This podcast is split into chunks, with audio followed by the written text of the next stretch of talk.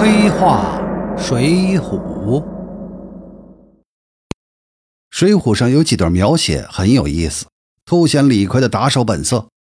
第一回是宋江带宗李逵在琵琶亭酒馆喝酒，李逵要吃肉，酒保多嘴了一句，说我们这儿只有羊肉，没有牛肉。李逵劈头就把正在喝的鱼汤泼到酒保的头上，说：“你欺负老子不吃羊肉是吗？”而后宋江想吃活鱼，酒店没有，要等鱼市开了才能买活鱼。李逵就说：“老大，这事儿我来搞定。”于是就到市场上强行要弄两条活鱼，结果把人的一船活鱼都放走了，惹出了张顺。两人不打不相识，最后还是宋江出面摆平了这件事儿。而后四人继续喝酒，这时候来了个卖唱的小姐前来献唱，正好打断李逵的话头。李逵上前就是一个巴掌，把那个卖唱的小姐给打晕了。最后还是得宋江出面摆平。这几段活脱脱李逵一个流氓打手的形象，这些场景在无数黑帮电影里都是非常经典的。老大仁慈或伪善，打手凶暴，呃，凶暴的打手反衬出老大的仁慈或伪善。李逵在梁山上要排武功呢，是排不上号的。但是要比赛谁杀的人多，恐怕没人是比得上李逵的。对李逵来说，滥杀无辜不仅是一件什么伤天害理的事儿，反而是一件让他充满快感的举动。李逵上梁山是因为劫法场救宋江，正好梁山也出动大批人马营救宋江。且看李逵在江州劫法场时的表现。书中说：“只见那人丛里那个黑大汉，抡两把板斧，一味的砍将来。晁盖等却不认得，只见他第一个出力，杀人最多，火砸砸的抡着大斧，只顾砍人。晁盖便叫背宋江带宗的两个小喽啰，只顾跟着那黑大汉走。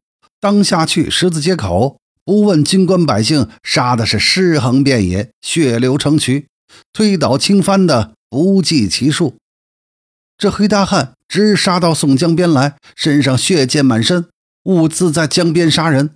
晁盖便挺破刀叫道：“不干百姓事，休只管伤人！”那汉哪里来听叫唤，一斧一个，抬头砍将去。这李逵杀人基本上是见人就杀，根本不管是否是老百姓，甚至连晁盖都无法制止他的滥杀。李逵的这种滥杀，并不是只有一次，后来。李逵看宋江把父亲搬上梁山，于是回李逵家搬老娘上山，途中杀四虎，在曹太公庄上被认出身份而举报。后来朱贵挟持师傅李云救出李逵后，李逵报复曹太公。书中说道：李逵赶上，手起一泼刀，先硕死了曹太公，并李鬼的老婆。续后李正也杀了，兴起来。把猎户排头一位架槊将去，那三十来个士兵都被槊死了。这看的人和重庄客只恨爹娘少生两只脚，都往深村野路逃命去了。三打祝家庄时，不顾扈家庄已经投降，一路杀过去，把扈三娘一家杀个精光。在后面七十三回，李逵闹了东京后回梁山，途经四柳村。四柳村庄主狄老板的女儿狄小姐与人偷情，李逵发现后就把狄小姐和他的小情人王小二一起砍了。对李逵来说，杀人完全是一种乐趣，而不是一种负担。老天给他两把板斧，就是让他杀人用的，无怪乎最后十阶受天文的时候，给他一个“天杀星”的称号。李逵不仅滥杀无辜，而且残忍。黄文炳被抓后。李逵便把尖刀先从腿上割起，连好的就当面炭火上炙来下酒，割一块制一块，无片时割了黄文炳。李逵方才把刀割开胸膛，取出心肝，把来与众头领做醒酒汤。想想把一个活人活剐了烤肉吃，这等残忍之事，恐怕正常人吐都会吐出来。而我们的铁牛大哥好像兴奋得很。李逵在李鬼家杀了李鬼后，肚子饿，想吃肉，看到李鬼的尸体，就说：“他妈的，这不是现成的肉吗？”上去割了几块，就烤了吃了。这样的行为恐怕就不光光是残忍了，而是有些嗜血的变态了。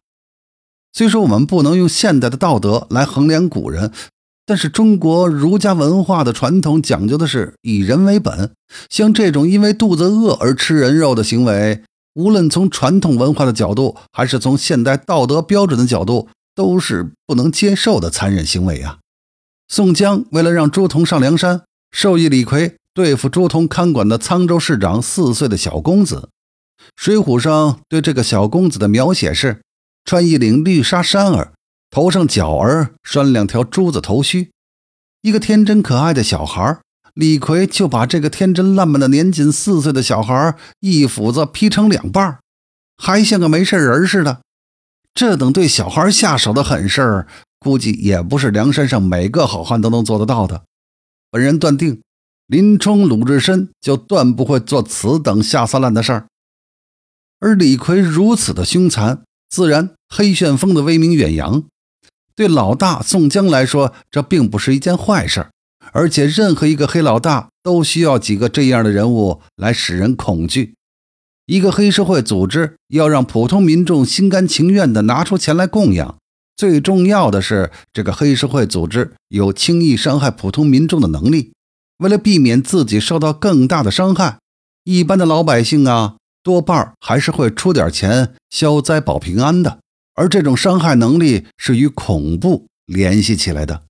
只要让老百姓充满恐惧，才能把这种伤害能力的威慑力发挥到极致。